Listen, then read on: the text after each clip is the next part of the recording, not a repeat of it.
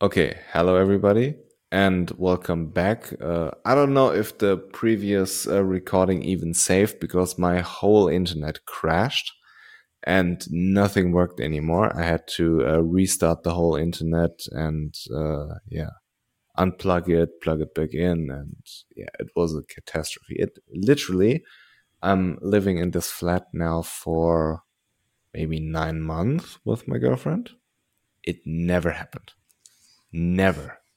I mean, it was like the worst timing ever. I would have preferred if it happened during a MotoGP race because nothing happens there anyways. So yeah, but I really hope somewhere those files are uh, stored that uh, Zencastr is doing uh, like a backup, backup, backup uh, of it. So because it said it suggested to me that I should restart uh, or refresh the page, and I did, and everything was gone because I had no internet anymore. But it showed me that I had a connection on my uh, on my MacBook. So yeah, that one was weird. I really hope I find the files, and if not, uh, you basically uh, missed a lot. Like we we were showing off our dogs, talking a lot about them uh, we were discussing uh, Jen being a creep. uh, yeah, all of the stuff what's going on in the paddock. I don't even know uh, where we stopped, but um, yeah, you you showed the uh, knee sliders of uh, Danilo. I mean, I have the ones of Remy here. It will be soon at my wall. And basically, what you did, I want to do it as well with the with the frame and yeah, I don't know how to how to do it yet. How did you do it? Because like with the knee sliders, you get like a one or two centimeter cushion uh, um, you need to have because the knee slider is obviously bigger than a piece of paper. So how did you do yours? Well, we should really. My friend Claudio has a whole collection, so he's probably embarrassed that I'm showing my shitty one. But I have I have pins in there, like push pins, just holding it in there basically, and then that right there is a piece of his suit that's autographed. Nice. I sell. I'm like Silence of the Lambs over here. But this, I won that in a contest. I did not like get that. I was wondering, how did you get that? Like, was he ripping it off his suit, or cut it with the scissors, or what? No, so was it in 2018 or 2019? Revit, he's a Revit Racing. That's uh, the kind he wears. To get into some of their hospitalities overseas, they would make these bracelets, and I entered this contest for someone that had been at the UK round and I won it. I couldn't believe it. So yeah, it's just a piece of his suit and then it's stamped on the inside with Revit Racing and he signed it. So I just got lucky and I guess it was just an old promotional item basically, but I was like it does make you sit here and wonder cuz you know, you got the knee slider. How much stuff? I mean, where is all this stuff sitting? This used stuff is what I want to know because I'd, yeah. I'd take it off their hands. Like especially helmets. Yes. When you have, when you have, for example, Darryn Binder crashing 30 times a season, and I know for a fact every time you crash in a helmet, they put it in the trash or not the trash, put it somewhere. I don't know where. We need to find out. Not that I want the Darryn Binder helmet, but uh, like like a different uh, helmet. I would take most of them, you know, and. Uh, they have to go somewhere. I mean, Remy uh, told me that uh, the helmets he crashed in, he has uh, some kind of a yeah wall he puts them up, and uh, when we went to his workshop, he had all of his levers uh, hanging there and some of his old bikes, and like when he won the championship, the uh, the front part of the bike just yeah, just the carbon thing. I don't know what's what's it called, F- where the, the numbers on. Yeah, the front, the front fairings, yeah. right? He had this one, so I guess a lot of riders have stuff like this with their ladders, with their helmets. But like when you crash thirty times a season, something. uh Eventually, you're running out of space. It's like Valentino Rossi with all of his trophies. Like, where is he putting it? Exactly. So. I think that about the World Superbike guys. Like the second weekend I watched, I was like, what are they doing with three trophies a weekend? Well, I, I don't know if they get a trophy for the sprint, but it's like out of control. I don't know. we have to ask uh, Alvaro Bautista, I guess, because Yeah. or like Johnny Rea, he has to have like a whole warehouse of them. Like Exactly. you know the SpongeBob episode where he have all the trophies uh, in his uh, in his house, and um, Patrick opens the door and all the trophies come out. Do you know it? I don't know it, but this is how I picture Rea and Bautista Yeah. and Valentino Rossi's Yeah. houses to be. Yeah, especially now with the car racing, he uh, he Oh, has yeah. a lot more trophies now. Yeah. It's got to be out of control. I really hope he'll be racing at the Nürburgring at the 24 hour race someday because, like, the Nürburgring has the big track, the Nordschleife. You know about it? Well, didn't he do Nuremberg Ring last year or no? No, I, I, I don't know, but if he did, it was just a GP track. And did I don't like the GP track, it's shitty. It's like where the Formula One races uh, were. Like the Nordschleife is the place you want to be, but it's uh yeah, it's a rough track, you know. I mean, you have like a meter, maybe if you're lucky, two or three meters until the barrier. The thing is uh 20 kilometers long and it's like old school racetrack. Like the thing is basically from a track layout the same it was in the 1950s or 40s or 30s whenever it was built. Like I mean, I think it's not too far away that the Nürburgring is 100 years old. So it should be in the 90s now. I don't know. But uh, yeah, it's really old. And the track layout in itself hasn't really changed. I mean, they they kind of made certain areas of the track safer. For example, there's one um, uh, the Flugplatz. It's uh, it's basically I don't know how to say in English.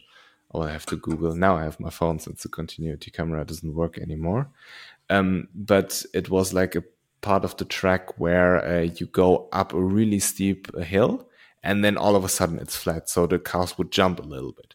And one car was catching air underneath, and because uh, all the cars are flat from uh, uh, from the downside, you know, it's uh, like you know those videos of the Le Mans cars going flying, right? Yes, yes, yeah yes, yes. like this happened and he uh if a nissan i believe was it flew into the uh, into the fences and one fan died i believe and since then the whole area is like super um yeah it's made twice as safe i believe because you can't go there anymore the, the, there are two fences and the part of the track where it's uh, where it goes flat they kind of made it uh, less steep so it's not like like a jumping uh Yeah.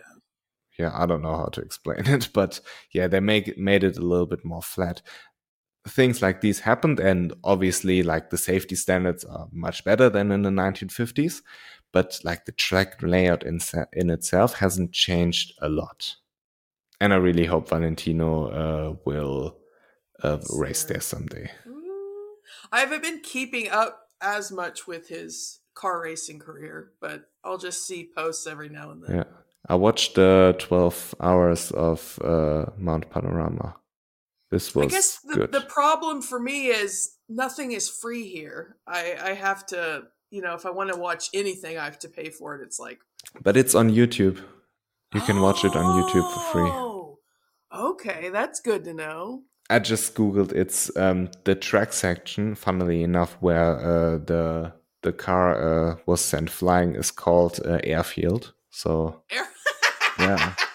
How fitting. but but um, funnily enough, it's not because of the uh, hill where you go flying. It's because there was an old airfield next to it uh, okay. some time in the past, and because of this, it's called airfield. So yeah, but I really like the Nürburgring. It's such an incredible track, favorite track in the world, and the best track in the world. Unfortunately, it's super unsafe, um, and you can't really go there. Uh, with even GTA 3 cars are too fast. They're they're making them slower to be more safe on on the ring.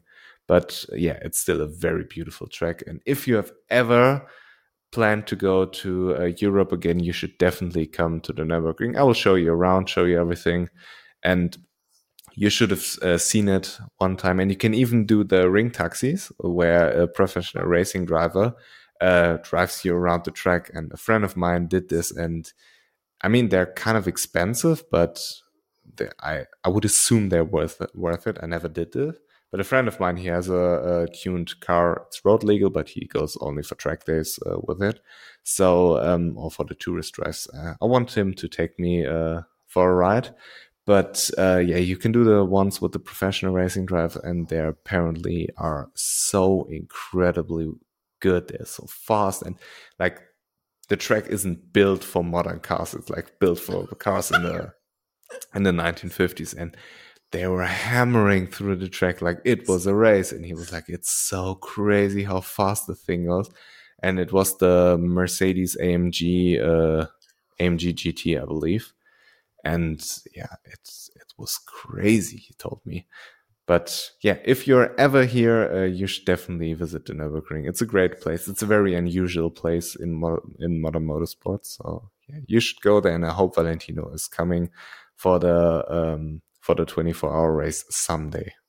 Well, my next European trip is Austria, so kind of in the area, but uh, I I don't really know what I'm gonna do. I kind of am planning on flying into Vienna just because I'm like, I don't know what the fuck to do. Yeah, Vienna is very beautiful. Uh, my girlfriend told me she wants to take me there, but uh, we haven't managed to do it. And uh, yeah, I guess for American standards, everything in Europe is near. So it's true. Texas is so freaking big. When I went to Italy, I was like, I'm literally touching like the amount of countries I could travel to within just a couple hours just blew my mind. Yes, everything's close. For me, I live in Western Germany. For me, going to the Netherlands, going to Belgium, like even going to Austria, like Poland or the Czech Republic. I've never been there, but if I want to go there, for example, to Most uh, for the World Superbike, I would go by car. It's like a six to eight hour drive, oh, depending oh, where nice. you go. Like Assen was two hours, so it's a really nice, uh, really nice trip. Um, but for everything more, I like to fly. Like Italy, yeah. I'm flying. Uh, Spain, I'm flying because I'm not doing a 24 hour car trip. Um, how do you do it in America? Do you fly everywhere or what's going on? Well, it's just so big. It's like uh, to get to California, it would take me 24 hours to drive. So I flew and it was like a three hour flight and then a 90 minute drive south. So um, I'm trying to think any other tracks. I mean, I never went to Indy because I've lived in Austin, you know, so I'm trying to think of other racing destinations. It's like I would have to drive to any of them unless I wanted to go see NASCAR in Dallas. That's three hours away. but uh, I guess IndyCar has ridden at the the track in yeah, I go. I used to go see more car racing, but not as much anymore. So it's funny that ever since Drive to Survive came out, and more fans are flocking to F1. My F1 friends are like, "No, I'm over it." So, I've, it's kind of odd. Austin is crazy. They have like a half a million fans there, right? Yeah, it's. I mean, it's unreal. I mean, it can take hours to get in and out of there. I don't. I. That's not for me. I yeah. would like MotoGP to get to that popularity, but then again, it's like eh, I kind of like it being a little bit of a secret. yeah, I like MotoGP being more of a niche sport, but I want to do I want them to do a healthy good, you know, like not like an extreme good like Formula One is doing, because they're charging whatever the fuck they want for ticket prices, and people are just buying it. They get half a million fans for like 500 euro or 500 dollars a ticket, I would assume, yes. and uh, it's absolutely crazy that a normal person can't even afford it anymore because it's like a whole vacation when you when you go with like if me and my girlfriend want to go to an F1 race, we are with everything more of a thousand euros uh, are gone. Like we went to Spa because she uh, got tickets gifted uh, from her mom to her birthday, and then because of COVID, it didn't happen or whatsoever. I don't know. And yeah, then we went in 2021 to the worst F1 race in the history of Formula One, where they had two laps behind the safety car. Yes. We were freezing the entire day. It was like in August, but it was like eight degrees or whatever, raining all the time, super windy. It was horrible. The tickets, I believe they cost like 350 or whatsoever, and they were just and they they had the categories bronze, uh, silver, and gold. And the bronze tickets were like the all access on the green uh, hills where you can just stand there and watch. Bronze, uh, uh, silver, I'm sorry, were like small grandstands, and the gold ones were like the good ones, like Eau Rouge or um, or the first corner. What's it called? I, I can't remember. But uh, yeah, or like the last chicane, the bus stop chicane, those were the goals, I believe. And uh, yeah, if you want to uh, go there and over a weekend, you have to pay for accommodation, traveling, all of this. It's like way over a thousand euros for two person, and it's crazy. And for World SBK, we paid like for the whole weekend seventy bucks. We went there by car, and at 70 bucks per person. Yeah. But we also slept in the car. So we put a mattress in the van and then slept in the back of the van. It was like okay for one night, but yeah. uh, I wouldn't, I maybe would have done it for a second night, but not longer. um, so yeah, I feel like you get more value for your money because like my Formula One experience is the worst ever. I will never go there again. And with MotoGP, it's also very stressful in a sense that you get your seats assigned.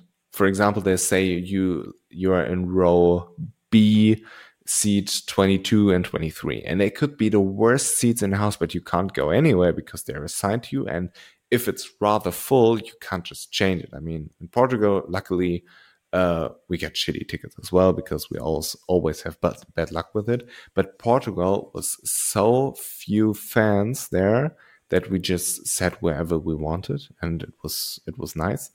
But uh, yeah, with uh, World Superbike, I really enjoyed that you could just go wherever the fuck you wanted, sit there. You get all access. You can go to the paddock. You can go on every grandstand, and I feel like it's a very oh. good series to try out a racetrack. Like if, for example, you have a place like Catalonia where they uh, where they race in two weeks, and you think okay, I would like to go to Catalonia, but I've never been there before. I would totally recommend going to a World SBK race because you could try everything out. And when you have the perfect uh, seats, then you can uh, order like MotoGP or Formula One tickets because then you know, okay, I'm getting this, and you you kind of uh, have a very cool atmosphere where like a few fans are there, but it's not like MotoGP level or Formula One level. And you can try everything out, like from the traveling to the accommodation to where to park and where to go to uh, to get some food, where to go to the to this to do that. You know, you can do it perfectly on a World Superbike weekend. While on a MotoGP weekend, you for example, in Jerez, we had very good tickets at the Curva de Jorge Lorenzo, unfortunately. But yeah, I wanted to have the uh, last corner because um, it's where all the shit's going on. You yes. could see very well, but we were very lucky. Uh, it wasn't too crowded, but yeah, we had good good seats. But we also had experience like in Misano. Um, we were at the uh, Brutabella two, I believe. It's like uh, turn one, two, three, four, five, six those those four five six corners at the end. Yes.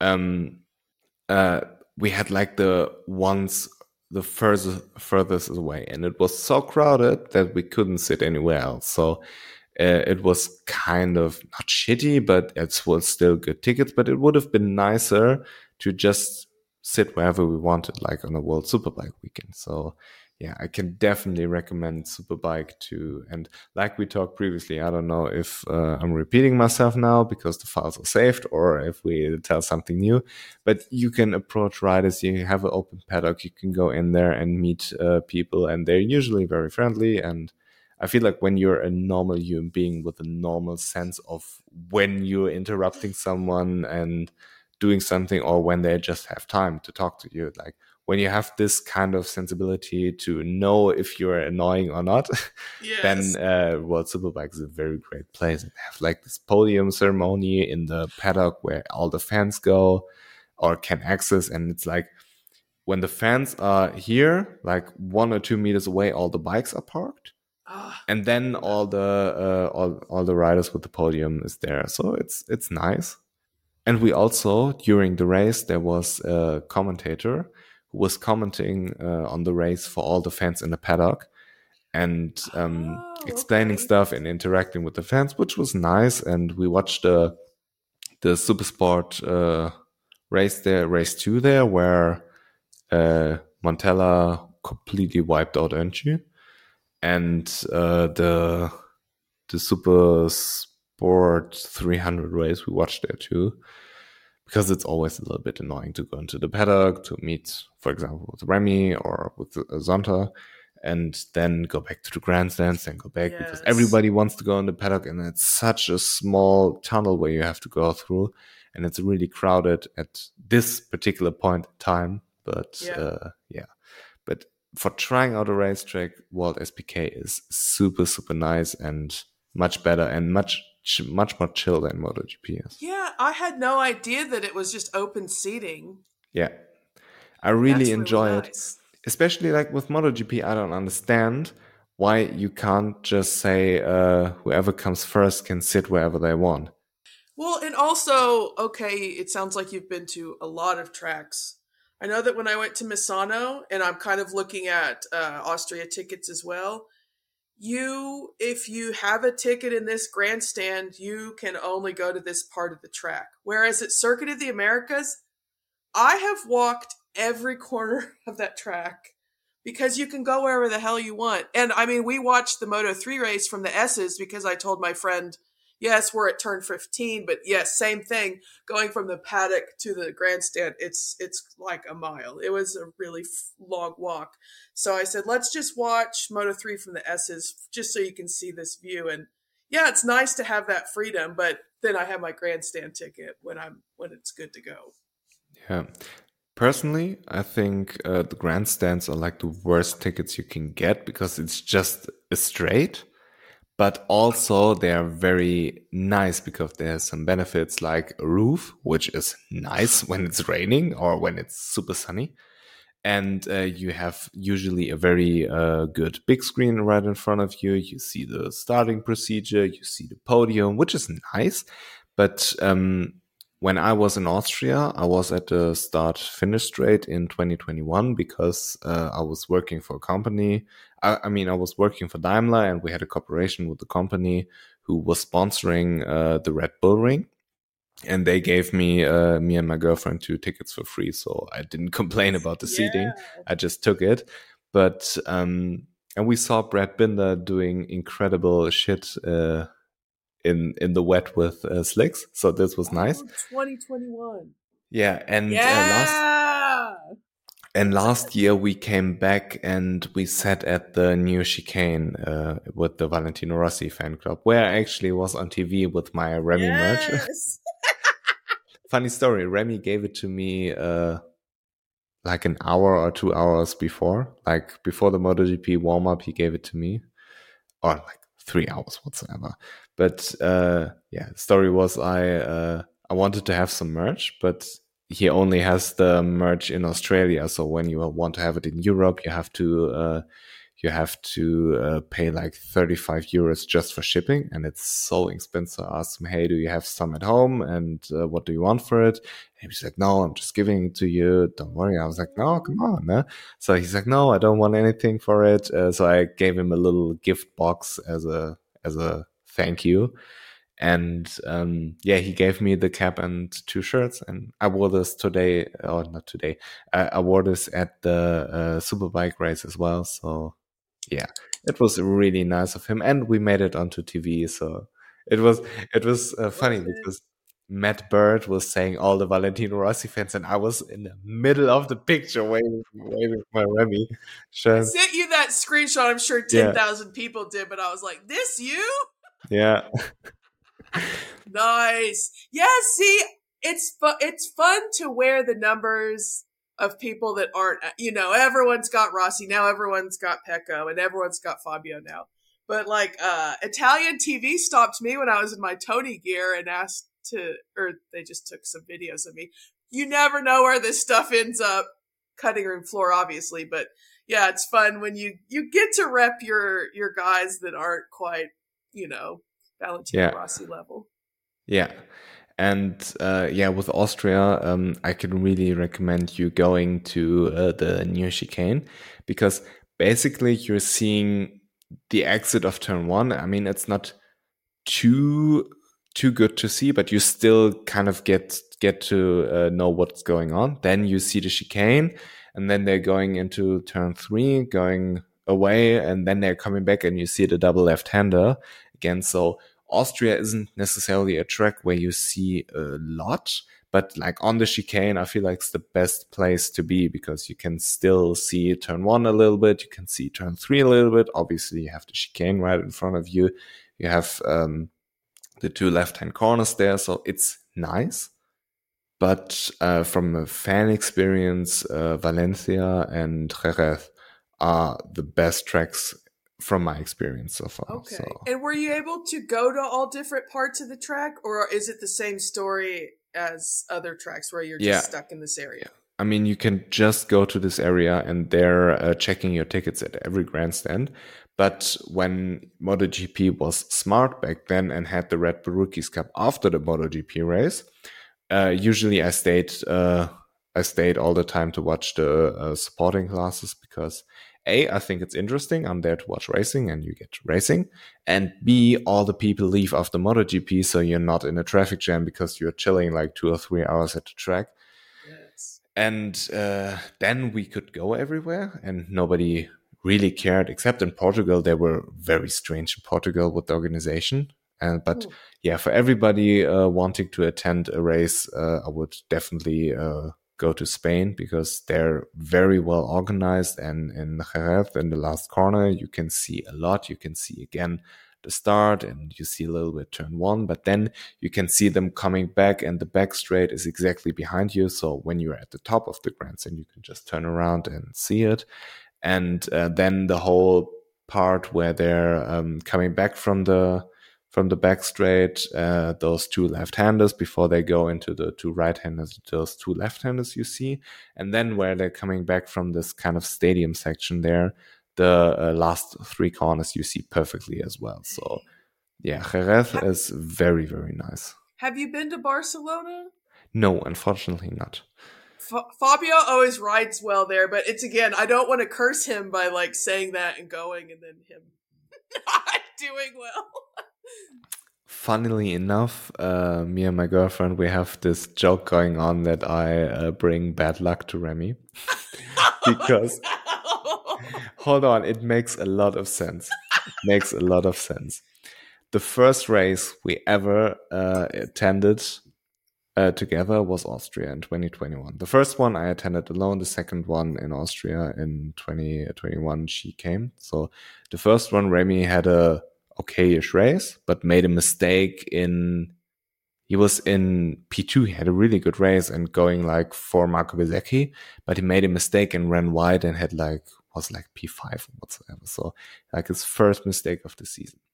Second race, he had like a bad qualifying, was pushed a little bit wide in the first corner. Raul won the race. He lost very uh, a lot in the championship, and uh, yeah, first thing that happened. Then uh, I go to Misano, and Misano, uh, he had also like a bad race, but unfortunately for Raul, fortunately for Remy, uh, Raul crashed out in the lead, so it ended up being a good race, but like only Remy, it still was like P8 or P7 or whatsoever. Wasn't necessarily a good race. Then Portimao, we went there as well. He broke his ribs, colliding with uh, with uh, Marcos Ramirez, and somehow I still don't know how he did it. He won the race, uh, beating Raul. Then broken ribs. yeah, I don't understand how he did this, but I guess Clara uh, said to him, his girlfriend said to him, "Okay, uh, shut up and drive. Stop bitching around." so, yeah, and he did it. He delivered, and uh, basically uh, laid laid the foundation for his world championship. So uh, then in Valencia, he had a very good race. So like Portugal was kind of weird because a he had a very good race, but he broke his ribs, and so I don't know. But the the fun stuff is uh, is coming now. So uh, then um, he wins the title. Obviously, and Valencia, had a very good race, and everything's fine. Um, maybe Misano, Portugal, and uh, Valencia uh, was good for him because we didn't meet in Austria. We met. Then, then we record the podcast in 2022 in January. And he's like, "Hey, do you want to come to Rocco's tomorrow? I'm trying training there." We were like, "Sure." Then we went, drove up there, and uh, had a little um, chat with Remy. He was uh, he was uh, riding motocross and then broke his hand, landing on the handlebar. He didn't even crash. He just landed on the handlebar and broke his hand. And uh, like two weeks later, his first MotoGP test was so incredibly bad timing for an injury. Oh, Yeah, then he had his uh, rookie season, and in Austria we met again. This was when KTM dropped the news that they won't re-sign him. And uh, yeah, then we went to Rockles for the Christmas DT. Uh, nothing happened there. He didn't uh, injure himself, so everything's fine. Um, now we went to Assen, and he invited us into the box before uh, before the the race. After the warm up, showed us the bike, and we made the picture together. And my hand was on the bike. So me and my girlfriend all the time were joking. Uh, I bet his bike breaks down fortunately, uh, fortunately, it uh, didn't, and he ended up uh, with a solid weekend. But yeah, I feel like the correlation of bad stuff happening to Remy in his career, and also in Austria, also in Austria in 22, uh, he crashed. So oh God! and the correlation between bad stuff in Remy's career and me attending a race is pretty big, and it's a little bit concerning. no, maybe it's turning around with his World Yeah, Superbike hopefully. career because you touched the bike. yeah, We're all hopefully. good. We're all Hopefully. good. Hopefully, I'm, I'm trying to manifest it, and I told Clara about it, and she was at the beginning like, "No, you're not bringing that," and now she thinks it's funny too. So she kind of accepted it. No, but uh, like, I hope this is over now, and we only have positive experience now. I'm I'm glad I didn't uh, flow to Australia where he wiped out Dominique Aegerter. For real though, that was some Yamaha and Yamaha violence. And then he Yeah. was sick in the next round. Or yeah, yeah, yeah. Thailand, No, Indonesia. Indonesia, Yeah. Indonesia. Oh, Yeah, so uh, I I think it's funny how we both find found our way to World SBK with our favorite riders. You with Petrucci, me with Remy, being there. So it had to be nice that uh, that he was in uh, in Moto America last year, right? Uh, it was freaking awesome and like a dream come true. And I thought people were sending me fake news stories because I mean, he was like my favorite of favorites. And yes, it was awesome. And then things turned really quickly. I feel like he started compl- like he went from everyone loves him, well, I still loved him, to everyone started hating him because of his attitude. I don't know. I think he wasn't used to these kind of uh, janky tracks that weren't as nice. And I mean, obviously, the I don't know, it would be the hospitalities and everything. It was just a much lower class racing than he was used to. I'm not sure. And also, it seemed like he was flying over back and forth between Italy and here. That had to be rough. So I still loved him and was excited and got to go see him ride at Laguna Seca, which it was it was fucking incredible. I mean, ta- some of the best experiences of my life. Beautiful weather, beautiful people, and seeing him come up over the corkscrew and just send it a few times. Unbelievable. So yes, I'm so thankful we had those years. I'm so th- or year. It was one year. I'm so thankful I went to see him while he was here, and now I'm thinking I've only heard good things about going to World Superbike, like the access and and now that I know it's open seating too, like yes, this is a good way to scout out locations, but I just need to figure out what round. I feel like I'm done on traveling this year. I'm going to go to Austria and that's it. But if Toprak and Danilo are still riding in it in 2024, maybe I'll make my way overseas. I just need to figure out what round would be best. I mean, you could still make the end of the season work somehow. Ah! I'm supposed to go to the UK with a non-moto friend. That's my problem in life. I need more uh, moto friends that want to Yeah. travel with me. I mean, I would like to go to Most. but I don't know if I'll be able to make it. I mean, it's not like that I'm busy, but my girlfriend has a couple of horses and she's doing it on a rather professional level. Oh. And you can't just leave them at home and do nothing with them because it doesn't matter if it's Christmas, it doesn't matter if it's your birthday, it doesn't matter if it's raining, if it's sunny, if MotoGP is on, if uh, whatsoever. I, on my birthday, I, uh, I, have a, I have my birthday on the 1st of May. And she has a competition there with a horse. So because like that's like I'm not even mad, you know, it's it's yeah. not too important to me because I'm with my mom anyways and yeah. But uh it's it's like this every time because the horses they're the priority obviously because you just can't leave them there. So um, yeah it's always tricky to do something but uh, i mean I, I, try to support her uh, as much as i can and i love that she's doing the sport and i, I really uh, tr- i'm trying to understand it as much as possible and i'm really liking it. I mean as far as uh, as long as she's riding because at the end of the day I don't necessarily care too much about others. Yes. but yeah, because of this, it's uh, very difficult to um, it's very difficult to go to a lot of races. So you know. Yeah, I say that man. If I lived in Europe, I would be. They would be saying there's that crazy bitch with the horns because I would be in every round possible. Oh my god, I wish. Maybe someday maybe someday I'll hit more than one MotoGP race in a year because what my dream was forever was the oh was it the Czech Czech Brno yes that track and Austria used to always be back to back in either July or August.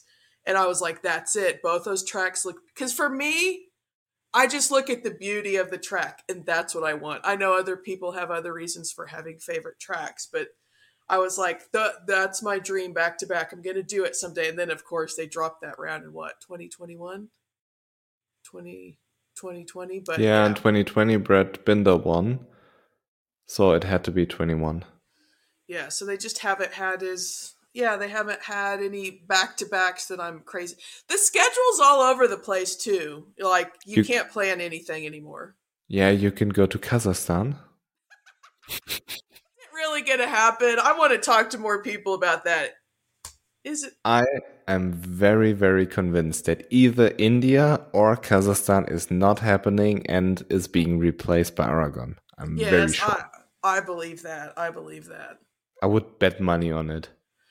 I feel bad for the fans that live there, but I haven't, uh, in all my years with my page, I haven't had a message from someone from Kazakhstan, but maybe you're out there somewhere. Yeah, but I regarding what you just said about Danilo Petrucci, I'm just thinking about it while you were talking about like Brno and all the beautiful tracks. Like, I feel like the track in Austin, from a condition standpoint, is one of the worst in MotoGP in the MotoGP calendar. I mean, with the different types of asphalt, all the bumps, and like no grip, and everybody's complaining when when you have a track, for example, like Assen, everything is perfect there. Nobody ever complains about Assen, you know, or Aragon, for example, even though it's not on the calendar anymore, you know. But for Danilo Petrucci to have this one as the best track, because everything else is so further down on, on a quality standard. I mean, we I watched my first Moto America race today. I watched race one and two of uh, yeah, uh, Road Atlanta, I believe they raced because yes. I saw the I saw the Instagram reel of Moto America where the last lap battle and they had some really good races. So and I figured out that they're streaming it on YouTube. So I guess I will watch it some more.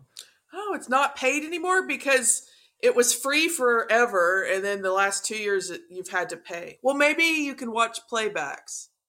I should look into that because I I did enjoy watching the racing, and I know a lot of the riders' names because I watched the full season last year. Yeah, I figured out a couple of them are following me. So ooh, Mathew Scholtz is my favorite. He's on Westby yeah. Racing. Like yeah, he's following me. Cam Beaubier. Cam is following me. Watch then a couple of others. I, am not too familiar with their names now. Uh, I will have to look it up. And you know this this the broadcaster uh, lady, the one with the red hairs, and she's Hannah. together. She's married to the one. who Kyle won the- Wyman. yeah, yeah. Those two are following me too. I found out What? today. She was at uh at uh COTA this year, and I was like, "It's Hannah." See, I'm too much. I'm too much of a fangirl to be make. You're talking about having conversations with people, and I'm just too much like, "It's Hannah." How was it when uh, when you met Tony? Because I feel like your your energy with Tony they kind of match. Yes, I was being a little over the top and extra because I just felt comfortable with him and I was just chattering on about, ah, I tried to find you when I was in Italy. And he was like, ah, well, you've got me now. And then I was like, oh my God. And then my friend was being really insistent, like, let's take a group photo. Let's take a group photo. And I was like, okay. And Tony said, maybe she wants me to herself. And I was like, yes, that's why I'm laughing in all my photos. I have like 55 chins because I'm just laughing. I don't know. Yeah, he's very high energy and I'm very high energy. So it was a nice, it was a nice meeting to talk to him on Thursday when it was chill. Okay, quick rundown. yes. um, tell me all your famous follows. um, Corey Alexander. I'm not familiar. You know who would know all of these? Everything motor racing. Yeah, of course. But Max Flinders, Max master. Flinders isn't following me. This is really annoying. Oh, come on. So yeah, Hannah uh, Loper apparently. Yes. Yep. Nola Lampkin. Nolan Lampkin. Not He's racing. Moto America. Cam Petersen. Yes. Kyle uh, Wyman. Uh, Nice. James Rispoli. The name sounds familiar. Is that a racer or is that an announcer? No, James uh, Rispoli. He's ra- racing for the Braggers. Um, Okay. Yeah, I don't know. I'm getting into Moto America. I can't have too many uh, things that I'm watching. And he's not racing in Moto America, but uh, Max Todd or Max Toth, he's riding, riding for the American racing team in the European Championship Moto Oh, 2. okay, So basically, nice. Spanish Championship. Yeah. So yeah. You got a bunch of blue check marks following you? Yeah, I'm trying. You're like, no big deal. Frankie's My- following me. He liked one of the posts I saw the other day, and I was like, Franco Morbidelli liked this post. he even he even uh, DM'd me after Argentina. Uh, he was uh, because I tagged him in my memes, and he was like man, uh, man with a couple of uh, laughing smileys. So that was cool. Yeah, I love he's so Franco. cool. He is so freaking cool. Yeah. For example, I would so love to meet him. Uh, this would be worth buying a paddock pass, like meeting him, or I would love to talk to Alonso Lopez or Manu Gonzalez. Like, Manu Gonzalez was, I mean, these people are everywhere. You need to, well, I know Austin's a shithole, but you should come to Austin and get a paddock pass because you could have, I saw Alonso all weekend. Yeah, I saw all these guys all weekend. You could do it. You should do Yeah. it. Although no one likes Austin, but but also no i mean austin i feel like is a cool track but it would be so much of an effort for me to go there because i would have to fly from here to america which is like six hours or eight hour flight or more. And yeah. I'm not doing this for a weekend so i have to stay there for like three weeks or something then you have to have accommodation for three weeks and all of this stuff and you know when i'm going to america i want to have the full program i want to be firing guns i want to uh, i want to do all the shit that is It's- illegal here Yes, it's so. I don't know why I'm so embarrassed when all the writers come here and they go. I'm like, man, if I want to meet up with everyone, I just got to go to the the range. That's the swanky. Um, it's called the range in Austin. It's the swanky gun range in my neighborhood, pretty much. But yeah, it's like everyone comes here. It's it's because it's illegal where you are. Yeah, it's the same. It's the same with Germany. As soon as they come here, they're going to the highway and just flooring it. And everywhere you see these Instagram stories with people going 250 kilometers an hour on a rental car. Man, what do what do I need to do when I go to Austria? I mean, Austria is not that special unless you like mountains. I do I mean, like if, mountains. If you like mountains, it's great for hiking and uh, yeah, just enjoying nature. It's really beautiful. And it has Vienna, which is apparently very beautiful. My girlfriend yeah. wants to take me uh, there. She was at the um at the yeah where all the royals were buried. I don't know. And yeah, it's it's apparently super beautiful. She wants to take me there. But uh, yeah, apart from that, Austria isn't too spectacular. Can't do anything. Yeah, y'all just need to come to the U.S. to shoot some guns yeah. and eat some burgers, I guess. You know, a small part of me wants to buy like 40, 50 acres of land and just be there by myself. And you can't do this in Europe. So just go to the US, have like a small motocross track on your property, have like a couple of animals, and just live your life where nobody annoys you. That would be so awesome. Uh, you see some of these guys that I don't know if they're private tracks or not, but like where Tony and Fabio trained when they were here in California training in the winter, and I'm like, that would be so baller to just have your like have land to do that. Yeah, and you can see some of the Moto America guys that I follow do the same thing. Guess I never thought about that. We have a lot of land. Yeah. But my house is so small, so I don't think but about this it. Is, this is like also a problem because I uh, grew up in a small village. We had like 4,000 uh, people there. But in a matter of like half an hour, I'm in one of the biggest cities in Germany. So, and I mean, we have Bonn there. This is the capital city of Western Germany back then. And now again, it's Berlin. So, yeah, we have this, we have Cologne, we have Düsseldorf, uh, we have Frankfurt not too far away. It's like a two hour drive or whatsoever. Yes. And like we discussed earlier, like if you want to go to California, for example, to watch uh, Laguna Seca or go to the Indy, you know, it's so far away. And uh, how long do you drive from Austin to like tech, uh, to Dallas? That would be three and a half hours. That's three and a yeah, half that's hours like, north. That's like the next biggest city, right? Yeah, San Antonio's 90 minutes south, and Houston's like three hours. What is that, east? So I'd say yeah, Dallas and Houston are both about three and a half, three hours in opposite directions. Yeah, imagine needing to drive like three hours to the next biggest city. You know, I can't even think of what's outside that. Oklahoma City is like six hours away. Ugh, but who wants yeah, to but go there? What do you want in Oklahoma City? yeah. I know. I always wonder if people know. You know, when I throw out these cities, it's like, do you even know where Oklahoma is or what that is? I mean, I feel like in Europe we have a much better understanding on what's going on in America than Americans having an understanding on what's going on in Europe. it's true. It's true. I guess being in contact with so many friends that I've met through my page over the years, I feel a little bit more in touch with what's going on, but I I don't even scratch the surface. And my friend, I mean, when that uh, earthquake hit Turkey, my mom will tell me all the horrors that are happening in the U.S and because she watches, you know, whatever on TV, that I was like, but did you hear what happened in Turkey? No, she didn't. Do you know how many people died? It's like for, it's just a different world over here.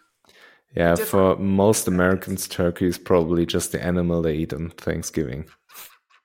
God, that's so embarrassing. I mean, with the MotoGP calendar, you basically get to know most European countries, but ask like a standard American uh, basic bitch to name three countries in Europe, and they're not able to do it. So it's it's crazy. Yeah, it is hard though. You just named all the cities in Germany, and I'm like, I know where Bonn is at, kind of. yeah, I mean, with Germany, you you basically just need to know five things, or maybe six if you're into cars. You need to know Munich you need to know Berlin, Hamburg, and Cologne. Those are like the four big cities. And uh, like Stuttgart is when you're into cars because Porsche is from there, Mercedes is from there, and the whole uh, Ruhrpott area where like Dortmund, Gelsenkirchen, Duisburg, Essen, all those all those cities are basically one city, but they're still different cities, but they're so condensed because uh, of the history with the coal there and all of the industrial revolution. Everything was condensed in this area. So, but it's not the nicest place to be. So, yeah, if you know those four big cities, then you're good. And if you know that you shouldn't go to France, then you, you're very, very educated. I just need. I should actually look at my family tree because uh, four generations back, my family came over from Germany on my dad's side. So I don't Oh, even nice. know what part of the country we're from. But I have been told, speaking of France, not to connect through France. So I just always check that as the airport I don't want to connect. Yeah, I mean, France in itself is like a beautiful country with all the history, but um, French people, broadly speaking, uh, they tend to have some, or maybe it's just a stereotype, you know, I don't know, but um, they tend to have a little bit of an arrogance because they're French. And for example, if you approach them in English, because you don't speak French, even though they know English, they won't talk to you back in English and say, "Oh, I will only talk French with you." So, and uh, a colleague of mine, he went to Marseille, I believe, uh, some some or Nizza. He went to Nizza, and um, basically he told me in Nizza you have like two or three roads which are safe, and uh, he went into the wrong road with his friends, and they were immediately robbed and uh, punched, and he came back like with a with a blue eye and was in the hospital. And he told me that the hospital people were super unfriendly because they just wanted to have him out, and yeah, his whole vacation was ruined. He was like, never again. But yeah, France is a special place. See that, and that's so interesting that they like the. I don't know if that stereotype are real that they're not friendly people, but I noticed when I was in Italy, I just want to smile at everyone because Yeah. that's just what I do, and I feel like ah, because that's what I do to make people feel comfortable in my mind. But to them, I think I was making them feel uncomfortable. so I guess I don't know if in Austria I need to tone. I'll just try to not be so.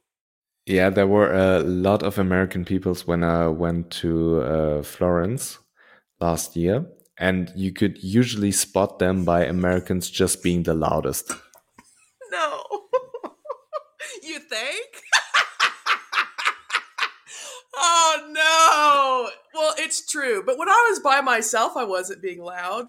I yeah, was of course, but there are also always these tourist groups where they're communicating, um, like standing uh, two or three meters apart, but communicating like it was 20 meters. So you, you could hear the Americans everywhere, and you would, they make themselves known that they're Americans. I how can I go full incognito? I can't be incognito. I'm a large person that with a loud laugh and I have to wear Yeah. devil, horns. So I I can't be incognito. Yeah, I mean, if you want to be incognito, at least like the thing how it works in Germany is just shut the fuck up.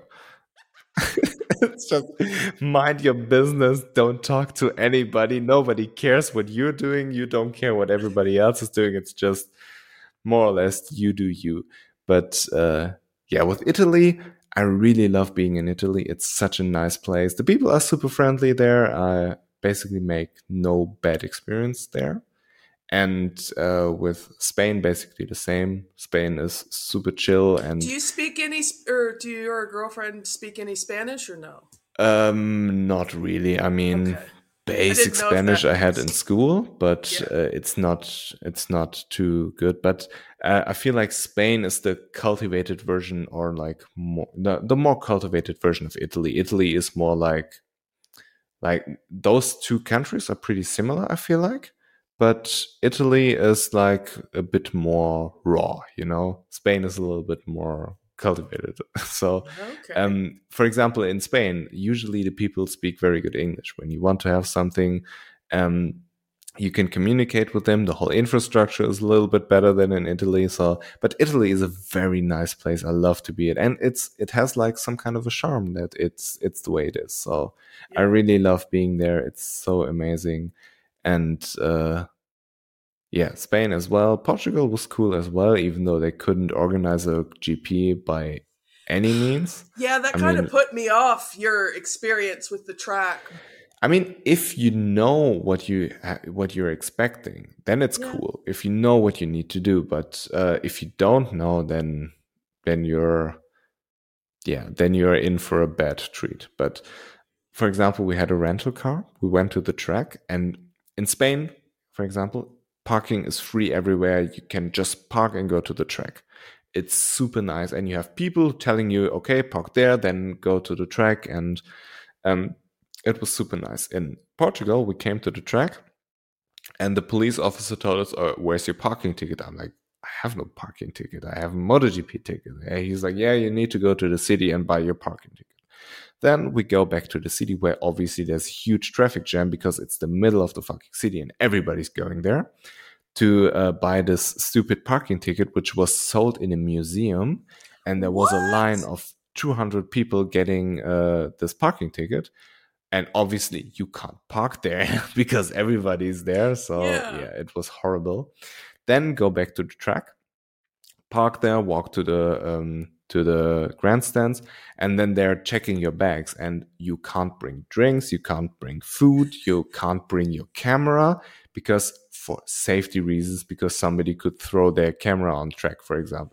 It's it's so stupid. This sounds even more strict than circuit of the americas. We can at least yeah. bring cameras. We just can't bring anything else. Like guns. I can't bring my guns and i can't bring my camera. No. Yeah.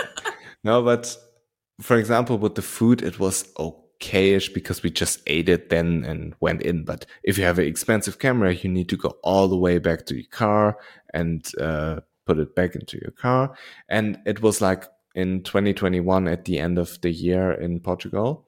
So there weren't a lot of people there because it was, uh, they were substituting an Asian race, I believe. And basically we were alone in a 25 to 30 meter radius on the grandstand. There were some other people here and there, but basically nobody was there. It was obviously on in on the outside uh, with the wind blowing, but still you had those stupid uh, safety officers running around and telling everybody that they need to put the mask on. So we were, yeah, it's no incredibly stupid. And basically the whole process was we put our mask on. The dude walks by. We put it back uh, off. Then he comes back, say, "Hey, put your mask on." We're like, "Yep." And then he walks back. We put it back off. It was like this ten times, and everybody did it. So it was super stupid. And um, luckily, we were by car there because they had this great idea, which wasn't this great at all, um, to have a lot of shuttle buses there, which is in itself, it's a good idea. So, but they had a way too uh, many people for the shuttle buses they um, they brought. So there were so many people just standing there waiting on their bus to get out, and the buses uh, were full getting out, and they had to wait there for so long. So uh, yeah, if you know what you're up to in Portugal, it's a beautiful track. It's a it and you can work your way around the organization. And for example, with the food, I don't know if it's still the same or if it's just some kind of COVID uh, rule or whatsoever. I don't know. But uh, yeah, you can work around it. But personally, I would rather go to Spain because Spain is super convenient. You just yeah. go to the track by car. They say park here, then you walk into the uh, onto the track and basically enjoy your life there, and then yeah. you go back. Because yeah, for me, I'm looking at places where it's easy for me to fly into and use public transportation to get to. And it's like, I want to go to Mugello, but how the hell do I get there? yeah. So, I mean, a rental car makes your life, life a lot easier with uh, racetracks because they're usually pretty far away from any civilization. Yeah, true. I just got lucky with Misano because everything was walking distance. Yeah, Misano was great. But with Misano, um, yeah, we the parking situation wasn't necessarily the best when we were there. Um, but apart from that, everything was fine. Misano was also a very, very nice race. Yeah. We'll see where I end up in the future after Austria. Yeah. If I survive Austria. Austria is a bit tricky with accommodation because they have this camping space there, but all the hotels in the radius there are super expensive. So you have to basically have a rental car and then go to Airbnb, which is further away. But yeah.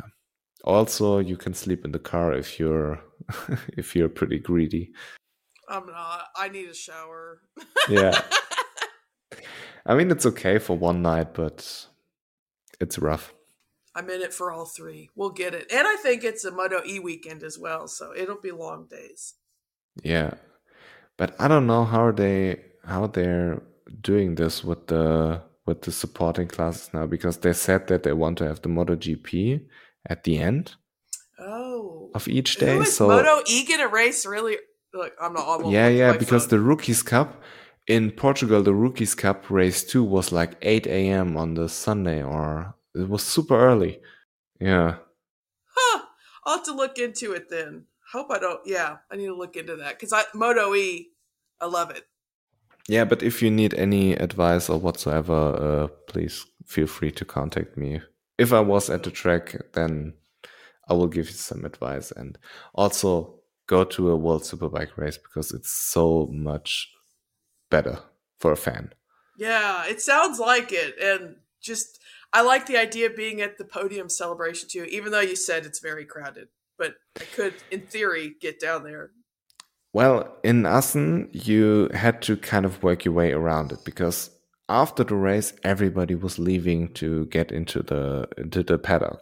But because the race was so boring, we just left with uh, two laps uh, to go, and it was free. So yeah. yeah. That's what I did with uh, Moto America. We ran down the hill from the corkscrew with three laps left so we could be in Parc Ferme because it seemed like Danilo was going to get a podium. And I was like, I want to be there for that moment. And yeah, there is something magical because in MotoGP, Parc Ferme is like the crews and the family and the friends, and that's it but being that close at Moto America, it, it does. I know I'm just a fangirl, but it makes you feel special and like you're you're part of the history in some yeah. way. And I love it. So yeah, I need to give World Superbike a try. I think. I was talking with uh, Zonta about it, and he said basically when you're on the podium, you want to celebrate with your team because you're doing it for them, and it's a better experience. So he prefers the GP way but he also said when you're a fan and you want to uh, attend the races and see your favorite riders, the SBK is much better.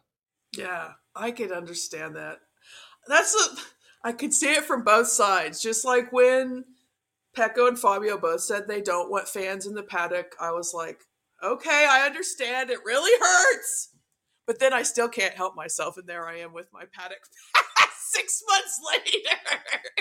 Whatever. I can't help myself. I try to be respectful, and you can tell who's shy and who's not. And yeah, hopefully yeah. I won't get uh, like banned by Dorna someday for being an annoying fan or something. But I just kind of stay away. I get my picture and then peace.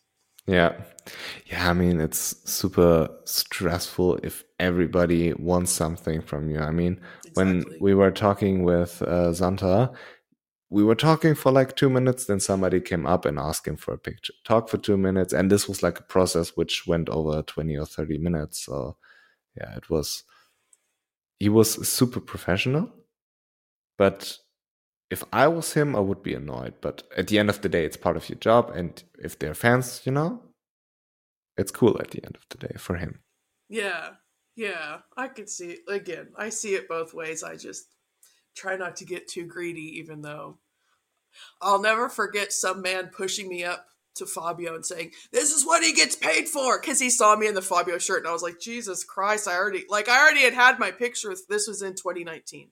I already had my picture with him, and it made me feel real awkward because in my mind, I'm like, they don't owe me anything. Like, yeah. look, I don't know. So some people, everyone has different thought process of um, how how what what we should get and expect from these writers, but it I that ain't me. Yeah, especially a writer like Fabio has a lot of fans. It's at, pretty exhausting, I guess. Yeah, at that time he didn't quite as much. It was when he was still early part of his rookie season, but yeah, I've definitely seen his popularity grow and and I love it. But yeah, I can see how it can pull suck the life out of you. I feel like all those 13 year old puberty girls who fell in love with Marc Marquez kind of transitioned to uh, Fabio. Yes, agree. Who was it before that though? I started watching in 2017. Who was the hot? Oh, Iannone was a real hot. Sh- yeah, he was a hot one. I mean, Jorge Lorenzo definitely wasn't. I was like, he had his fangirls though. Yeah, but I feel like Jorge Lorenzo doesn't have fans. He just have people who kind of um, get pushed towards him because they don't like Valentino. So you know, it's not like that Ah. they are really liking him. It's more that they are liking the guy who's battling with Vale. Mm, That's my theory about it. yeah. Interesting. Poor Jorge. Now he's living his best life. I don't feel sorry for him. yeah, I mean, Jorge is doing Jorge things. so. And blocking you. Are you blocked? Yeah. yeah, yeah. Oh, sorry. He just Pecco, re- Pecco blocked blocked me as well. Yeah. when? Like, A couple of ago? uh, weeks ago. A couple of Oh, weeks ago.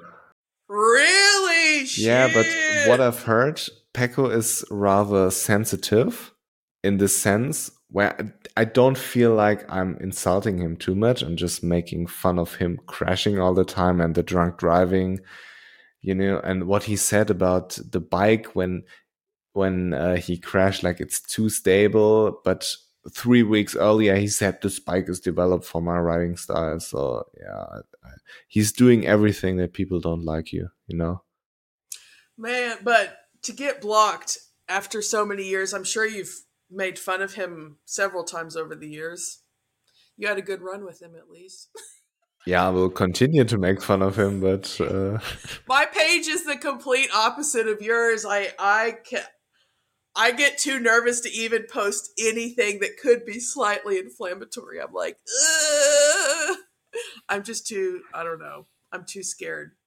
And too nice? I'm not nice though. Look at me. I'm a no, but that's that's where the fun is, you know. I mean, Yeah. it's not like I at least this is the way I uh, view it. I make fun of them in a funny way, you know. It's not like I'm purely insulting them, purely being evil, you know. But sometimes there's a lot of uh, memes who are like at the at the kind of border towards the evil side.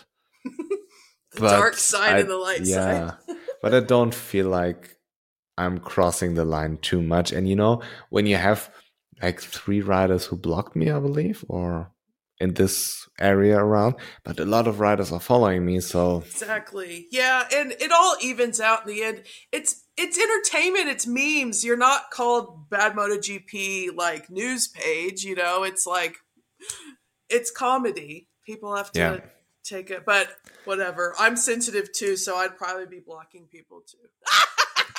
like Simon Patterson blocking everybody. I got to meet. Uh, well, he said he'd met me before, but I got to meet him and Maddie uh, at COTA this year. what did you do? I just well, no, I just met them in the paddock. Said hello. Oh, okay. Yeah, I didn't. I I'm like the worst. You know, people are like, "Give me some barbecue suggestions." It's like, I'm a vegetarian, and then give me some nightlife suggestions. I don't go out. Like I said, I'm the most boring person in Austin, Texas. I have shotguns though, so I've got that to my name, and I've got Yeah. these guns now.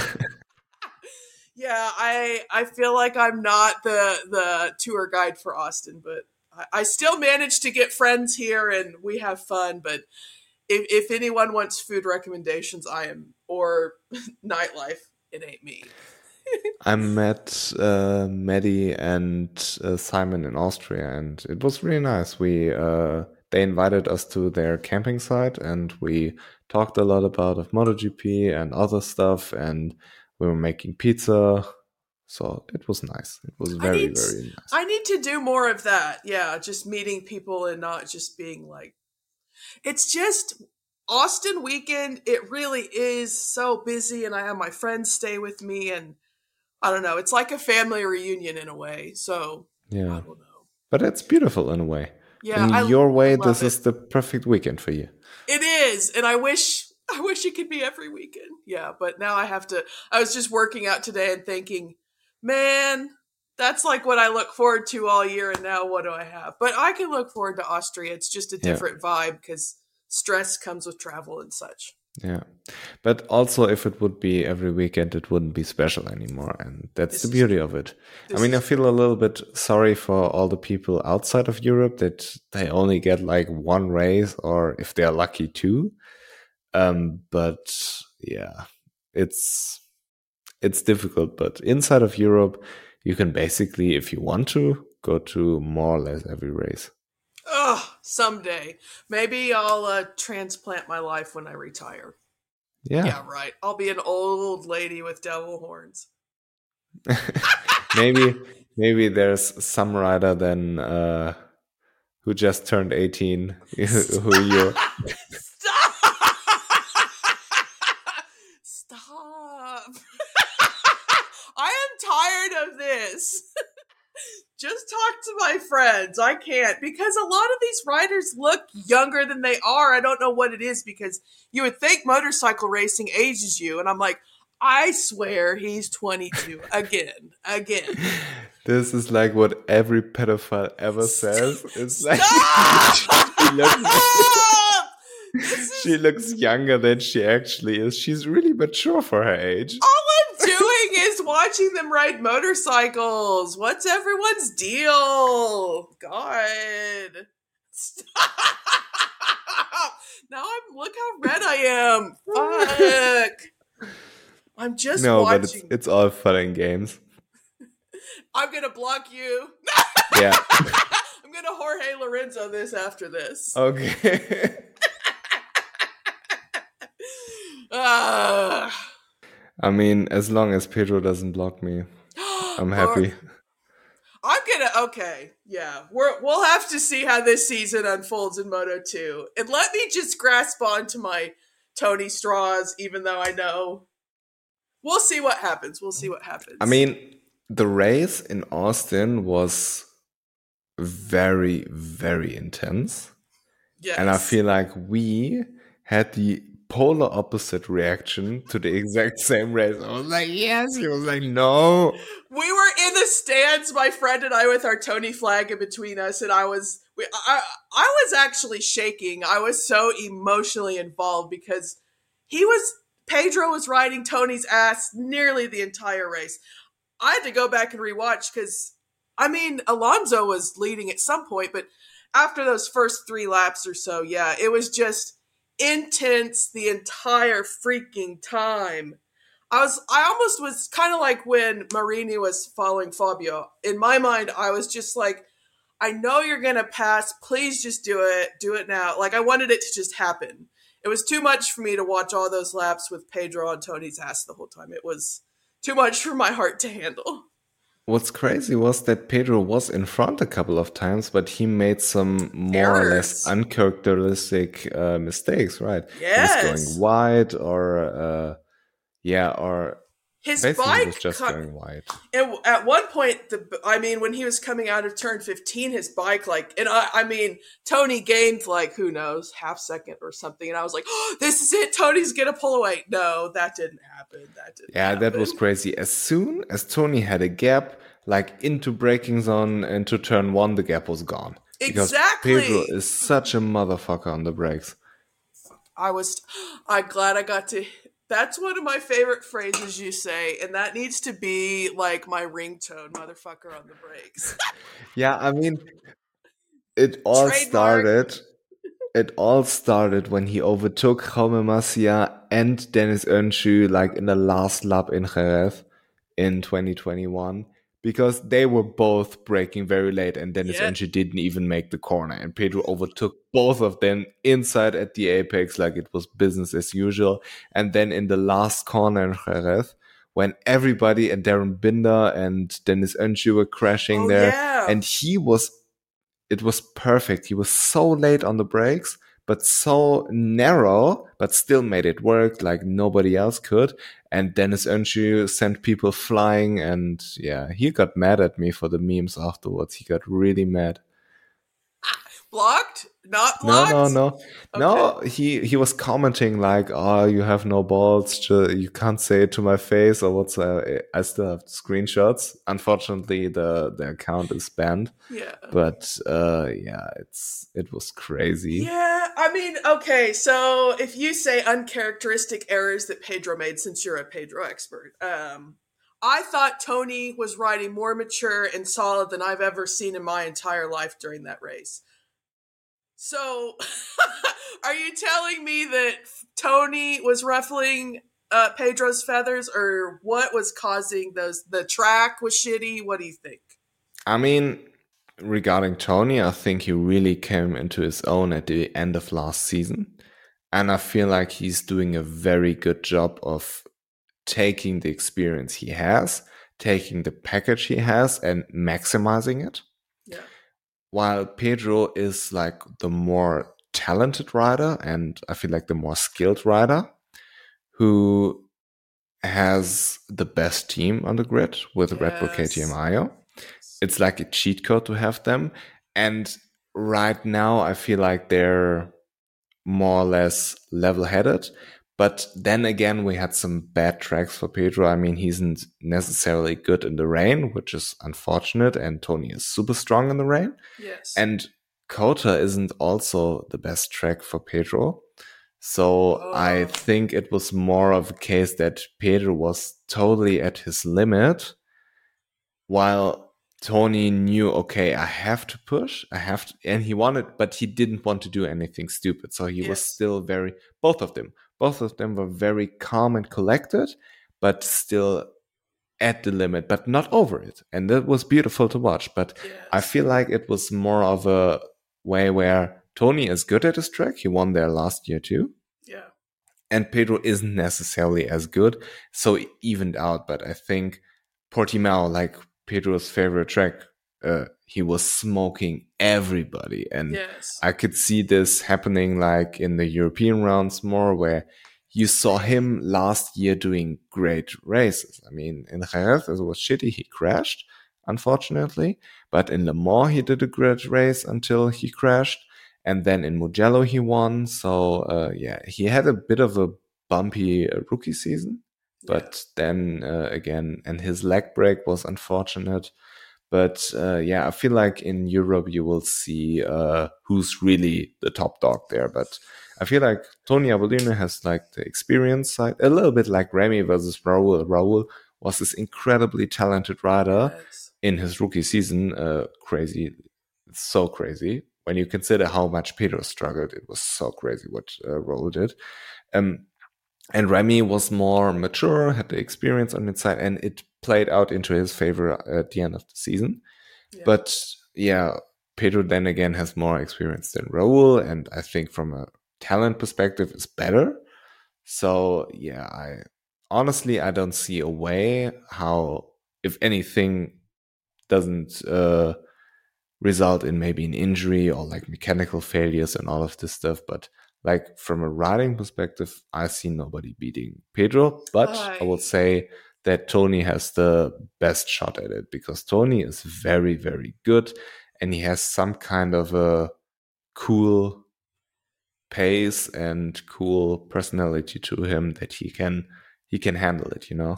Yeah. And I mean, I was also excited about, you know, Alonso Lopez and Aaron Canet. It's like I've been a fan of Canet since his Moto 3 days and Moto 2 has just been pretty frustrating being a Canet fan. It's like yeah. I know we can't talk about that because. Uh, but the memes are good. The memes are good. so we'll see. I'm, I guess I'm putting all my eggs in the Tony basket, even though I'm a fan of a lot of people in Moto 2. But I don't know, Pedro. I, I don't know why I can't get on that train. I just can't. I of course I know he's a talent, but I've, for me, it's not like just that he's a talent, but also he has this perfect balance between doing epic shit mm-hmm. and being super likable. So, yeah. for example, when when he uh, had his first race in Doha, he finished second. Then he won from the pit lane.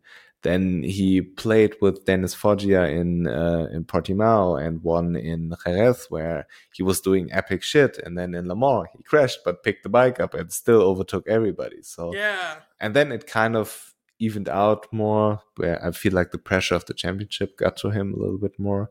Yeah. But uh, towards the end of the season, he was doing epic shit again. But you remember the um, the the scene in Portimao where he was waving to uh, to Dennis Foggia. I don't remember that. I'm sh- if I saw it. It was like after free practice, uh, they were both looking at each other, and Pedro was like waving. So yeah, and races like in Austin where Pedro is just doing Pedro stuff. So yeah. it's it's nice. I And mean, of this- course, I cheer for all of them when he's dancing afterwards. It's like, yes, of course, I love it. It's just it's stressful to watch one of my favorites be vying for first in that, like, against the best guy on the grid. It's like, why, why, Yeah. why, why, why, why, why? Yeah. And Pedro is super friendly. I mean, when um, I met him at uh, Rocco's last year in Barcelona, and I asked Remy if he could take a picture uh, of me and Pedro. And then Remy told him that uh, I run Bad MotoGP. I was like, oh, yeah, I'm seeing all your memes. And uh, I was like, yeah, but you don't follow me. And he was like, no, I don't. I was, no. And he put up his, uh, pulled out his phone and looked it up and just followed me then. So I kind of I kind of forced him to follow me. That one time I caught one of your uh, post sprint race discussions. Was that after yeah, the IG Argentina? lives. He hopped in there, and I was Yeah, like, was excited for y'all. yeah. Uh, Uh. this this is when I was a little bit starstruck. So for a moment, I forgot to speak how to speak English. I was like, "Oh my god, Pedro's here!" I love it. I love it because in the end, we are all fans. yeah, yeah. But I feel like when when you get to know the rider behind it, it's Yes. when you have like a personal connection him, it's different. For example, with Remy, I mean, before I met him, it was just another rider, you know. I mean, I knew who he was, but it wasn't necessarily that I uh, really cared about anybody more, you know, because it was just they were just riders. You only see them with the visor down, but when you meet the human behind it, you get a real different perspective on how things are going, how much they're sacrificing. I mean, uh, what he told me about his whole uh, upcoming when he went to Spain at a very young age, all the struggles he endured, and then seeing him win a world championship is so much better than just people winning world championships because Yeah. every year there are three world champions. But when you know the story behind it, it's really special and it makes it makes for a great uh, it makes for a great season. So I was never uh, never was I so happy uh, as when Remy won the championship because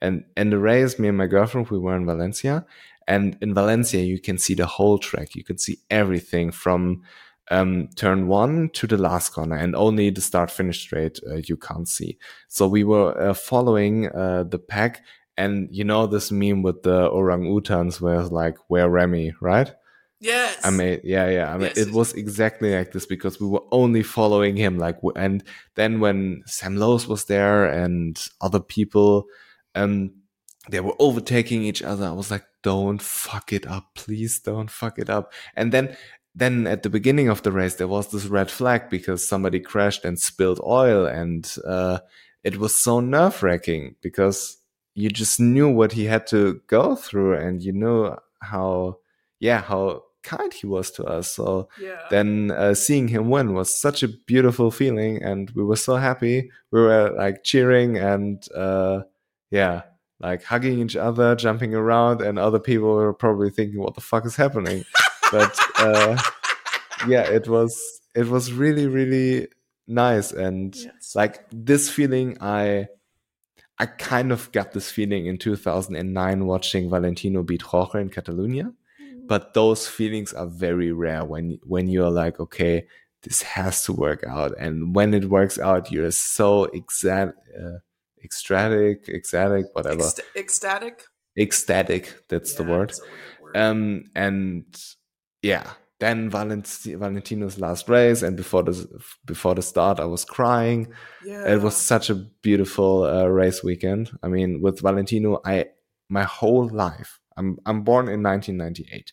My whole life, I know nothing else but Valentino Rossi on a MotoGP bike.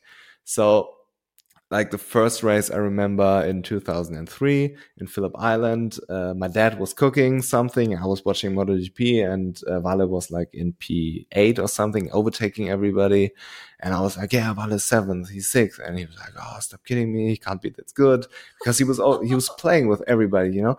And through my entire life, my entire childhood, I grew up with Valentino being Vale. And then all of a sudden it was over. It was really emotional when you think about all of this because it's not just him winning races it's, it's all the memories i have with my mom with my dad with my friends or whatsoever and all the ups and downs and yeah it's so it's so emotional and then to have Pedro and winning the championship in uh, in Portimao where he's doing all this epic shit and we're just yeah and um, Darryn Binder almost wiping him out but then wipes out like Dennis uh, Foggia. Uh, luckily, I mean, if not, uh, oh, it would have been a different story. yeah, I mean, I'm not too kind to Darryn Binder, anyways. But if he would have wiped out Pedro that day, it would have been over. um, but uh, yeah, then Remy winning the title, Vale's last race, and it was such a great season. And to me, the 21 season is still the best season ever because uh, nothing changes. Uh, like, I mean you can't see my shirt, but that was yeah. where I got my yeah. champion, which I, I never imagined. Yeah, it yeah. was emotional. I saw uh, Fabio winning the title in uh, Misano. At Misano? Yeah, you were there, there, that year.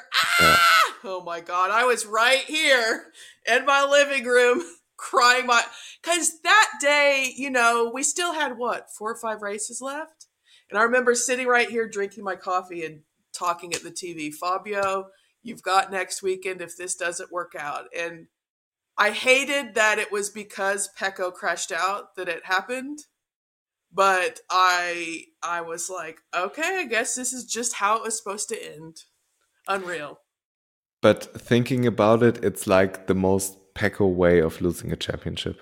I feel like it's hard for me to comment on Pecco because I just he's he's one of my good friend's favorite writers, and I love him for her.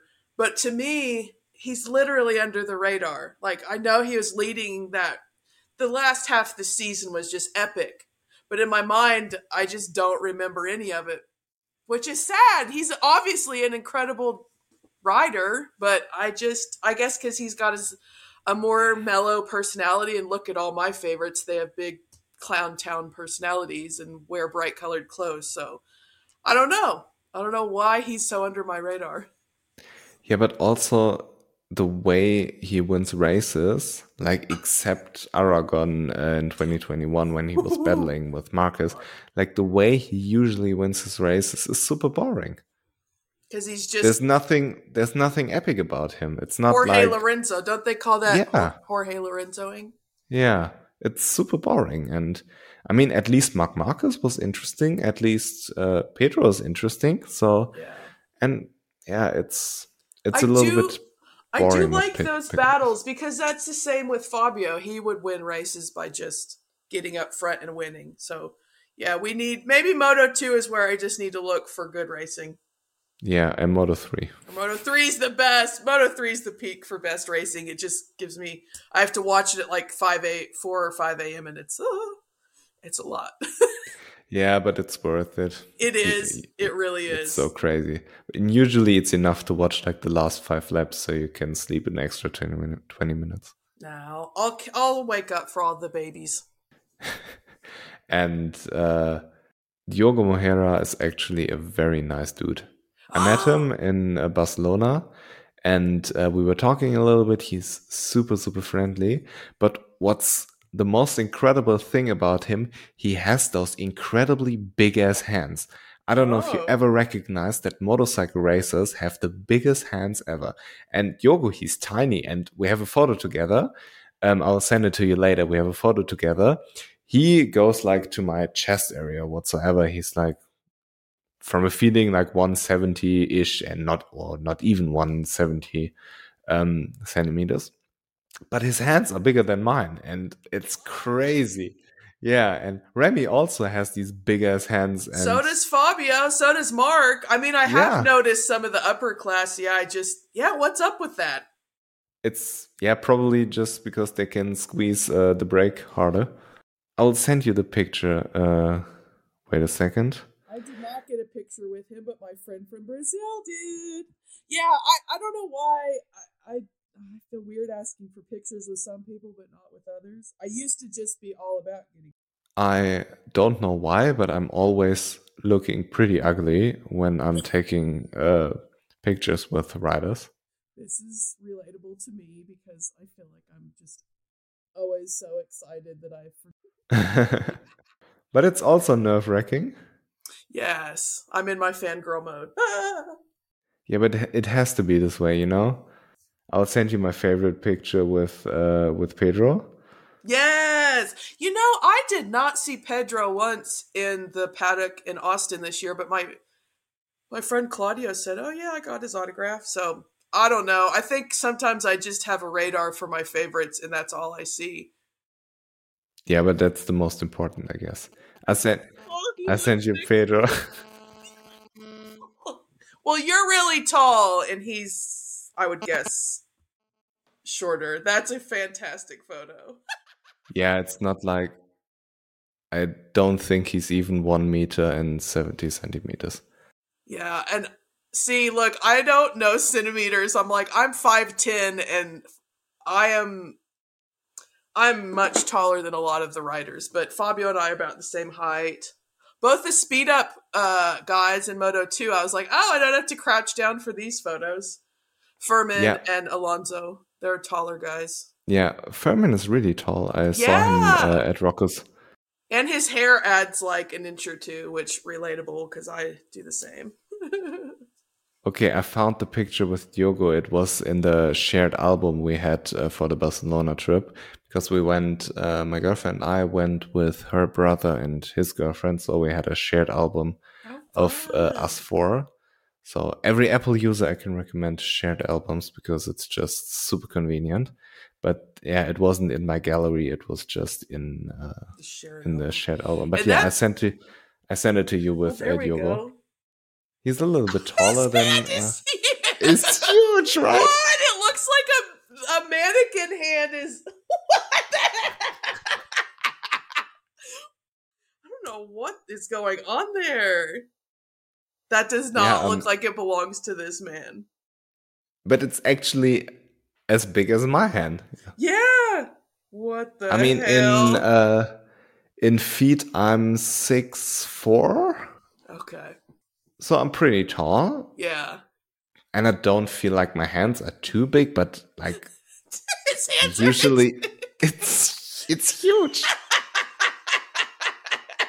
What the hell? Now I'm going to be on hand watch with everyone. Probably a theory is when they were uh, when they were growing and racing motorcycles, their hands were so overstimulated that it just grew bigger. Because like when you get all the growth hormone uh, in in your uh, face where you're growing, and all of a sudden your hands are so much more um, so much more used than normal. Yeah. I could imagine. I'm not a doctor. I don't know that they just grow bigger. That's weird to think about because yeah, Mark is a small guy and he's got humongous hands. Weird, Yeah, very weird. Someone needs to study this. yeah. Some Anyone doctor. out there in college? Yeah. it can be your thesis: motorcycle racer hands. Freaky. You know, we're not asking for pictures. We're just comparing hand sizes. Hey, bro, can I just? I would Yeah. get. I would get escorted out of the paddock. I can't do. sh- I can't do shit like that. You gotta say no homo first, and then you can touch hands. Yes. Sorry, uh, now I'm off the rails. I'm an I'm a loud American. Oh my Yeah. god, shit. People in Italy would know you. Oh, if I could just get a silencer on my voice. like the ones they put in an exhaust. yes, or in a gun, I guess is what I was thinking. Yeah. Oh no, I'm from Texas. No.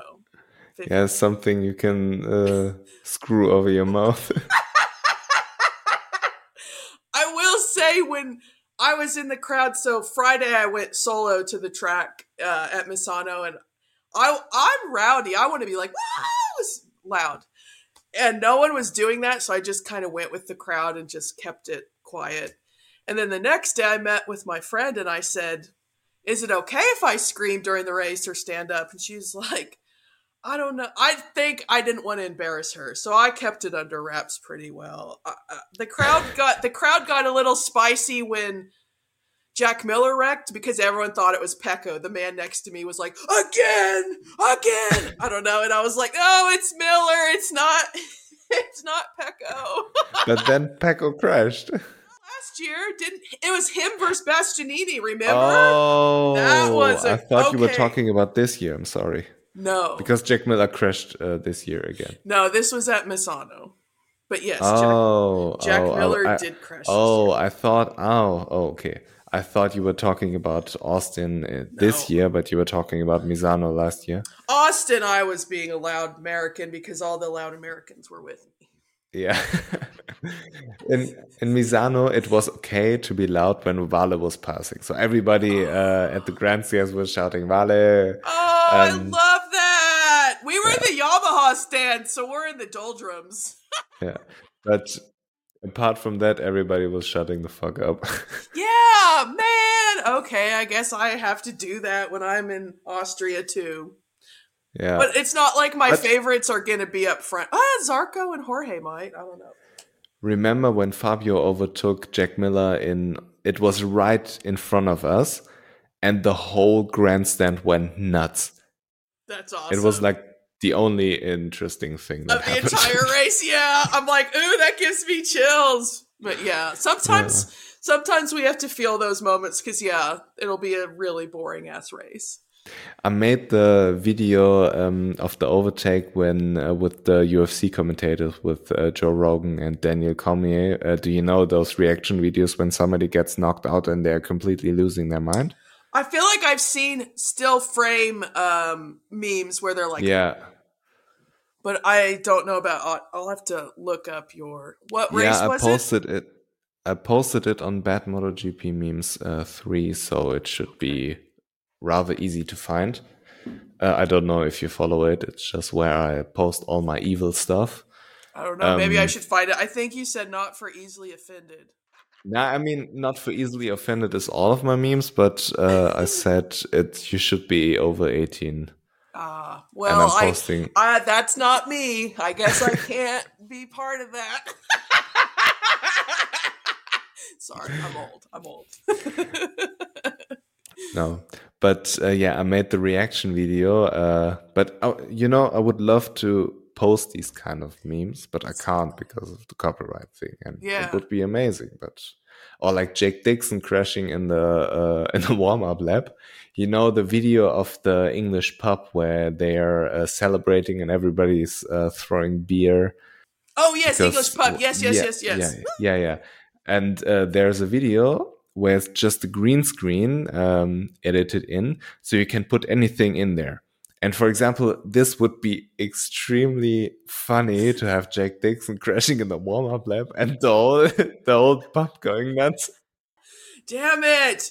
We need to get this. I don't know. Hopefully, it'll be within the next few years that there will be some changes that you can make those because it just brings more fans. Come yeah. on now. Yeah. But regarding Jake Dixon, he's like in this Fabio group but I don't think you're a big fan of him. How does that come? I don't know. I've just never been a fan of Jake Dixon. Uh, I just, I talked to my friend Claudio about this. He's like my original in real life MotoGP friend that would go to watch the races with me and see me going psycho for Zarco in 2017. And I don't know how I picked my favorites. It's just kind of personalities and writing style. I just thought Zarco was aggressive And I mean, everyone hated him at the beginning because he was so aggressive and wild. Um, so I don't know how I got my favorites and how I don't really care about some people like Jake Dixon or um, Pedro. But if other people like them, I like. I'm like, yay, good for them. You know. Yeah. But, Yeah, was it Jake? I mean, I don't have a personal problem with him, but I'm getting annoyed by all the people who are always telling everybody that he's a championship contender. And he, I've I summed it up one day uh, where I said Jake Dixon isn't as good as people want him to be, and that's the problem. And it's funny to make fun of him. So yeah, it's It's true. fun. well, I, do you kind of feel like the British writers have a lot of fans behind them just because they're British? Yeah, Yeah, I mean Sam Lowes is the freaking nicest guy. I I I can sit there and have a conversation with him. I got to do a little interview with him and he like 3 or 4 years ago via Zoom and he's just the nicest freaking guy. I could just see myself being friends with him. But has he ever I mean, I was here when he was in that MotoGP year. He just has had some poor luck. I don't know how long Yeah. he'll keep riding. Yeah, with him it was unfortunate. Uh, a little bit like Remy and KTM. He was put in the worst, Worst. situation you can put a rookie in, and then after a year he gets dropped. So that's that should be illegal, but Well, that whole team folded, right? Because Frankie was no, on no, that no. team. He was uh, he was riding for uh, Aprilia factory. Oh, was he? No, I thought that was Bradley Smith. I thought Sam Lowes and Frankie were both on that crappy Honda team. I don't know. no, No, It was Frankie and Uh, I can't. Tito that- Rabat. Mhm. No, what's his name? He was in Moto 2 forever, Yeah, Sorry. Tito Rabat. riding with Dynavolt. Oh, I can't think of his name. Jonas Folger. No, another guy that's maybe Swiss. Oh my gosh. Tom Lüthi. Yes, Lüthi. Was it? oh yes, Lüthi it wasn't and- Rabat. Yeah, yeah, sorry. you're now right, I'm it was going off into all these shitty teams. That Yeah. Yeah, uh, Marc uh, VDS Racing was a strange Yes, yes, thing over a couple of years where they had like the Moto 2 team, then they merged with Estrella Galicia and had teams everywhere, but they were kind of shitty except in Moto 2, and now they're doing only Moto 2 again, and yeah, it felt like it was a little too much for the whole team. Yeah. Weird times. Yeah, it's weird to think back to yeah, but Tito Rabat and all these names that. Well, he's back in Moto E. I mean, try to convince somebody who watched like MotoGP since whatever 2019 or 16 even that there were CRT bikes, and now they're complaining about eight Ducatis when we had like four competitive bikes on the grid: the two Repsols and the two Yamahas, and everybody else was shit. Exactly. I Even I mean, Stefan Bradl made it onto the podium once. Yeah, I mean, it was a miracle. Yeah, I like it better now. I know people are like, "Oh, we don't know what's going on. There's not a real championship. There's no clear title." But well, this year it is. Pecco seems like the clear favorite, but I kind of like the uncertainty. I didn't like when it was like the same three people on the podium every weekend. Yeah, but a season like 2015 was really intense, and we have when you have a championship battle between Vale and Roche, Yeah. it's super nice. And unfortunately, the season ended the way it ended. But you know, this gets a level of excitement rather than a 2020 where Joan Mir all of a sudden wins a championship was nobody uh, was seeing coming. Yeah. We'll see. Yeah. So you've been watching for way longer than I have. I just have 17 through now. So Oh, Marquez dominance. yeah, sad. 17, 18, 19, and then it's just been weird since then. Yeah, but uh, I think now it's still yes, Pecco, but he's doing everything he can to keep it interesting. Yeah, I I wonder if it's just a fluke, kind of like the beginning of last season when he's just getting used to the bike. Yeah, but then again, how often do you want to go through this process? So I don't understand what's going on. If I was Ducati, I would sign Pedro and uh, live my life happy towards the end of time. And uh, Yeah, I mean, if you're Enea Bastianini, you are very happy right now that Pecco is so incompetent at not crashing. Yeah, I mean, I was excited about the Enea Pecco championship, but we haven't got to see that yet. But yeah, as you just said, Pecco uh, threw away some points, so it's not as hopeless for Enea right now. It's not impossible that uh, Enea makes up 50 points over the whole season. Yeah, we haven't got to see him ride in a full MotoGP race this season, so anything yeah. could happen. Anything can happen, and usually everything will happen. Yes. Except Fabio won't win. That probably won't happen. But I can at least still support. You will get a lot of disappointed Lin Jarvis memes this season. Yay!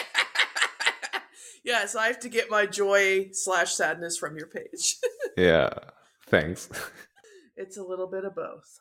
Yeah, I really hope that uh, the Pedro hype train continues and that he won't go to KTM. Oh, True. But I don't know. We'll see what happens. We see what happens. And we have uh, half past 2 a.m. in the morning here oh right now. God. Those fucking uh, time zones. Yeah.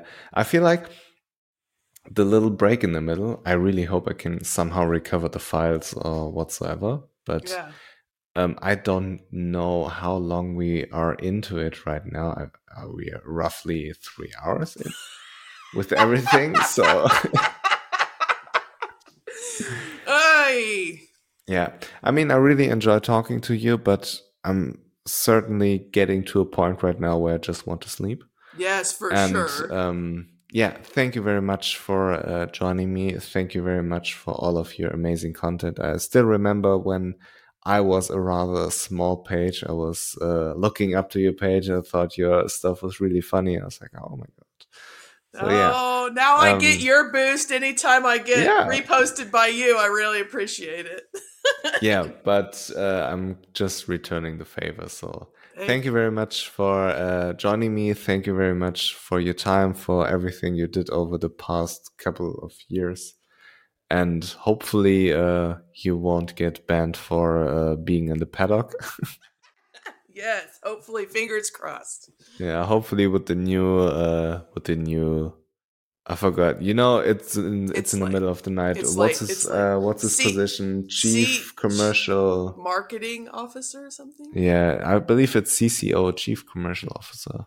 This dude from the NBA, you know hopefully with him a lot changes and we can have some video memes. Yes. I don't get why you can't just post like one minute clips or whatsoever.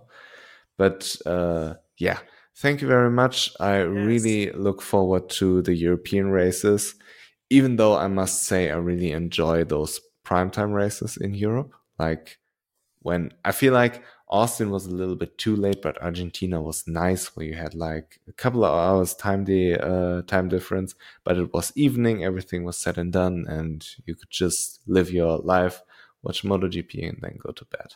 Yeah, that was nice. Living the life. Yeah, you have to get up earlier for the European rounds, right? Yeah, uh, usually 4 a.m. or 5 a.m. for Moto 3. I'm a crazy That's, one. I know, yeah. but it's okay. We'll wait for the flyaways. That's when I get prime time. yeah, nice. That's when I get the 5 a.m.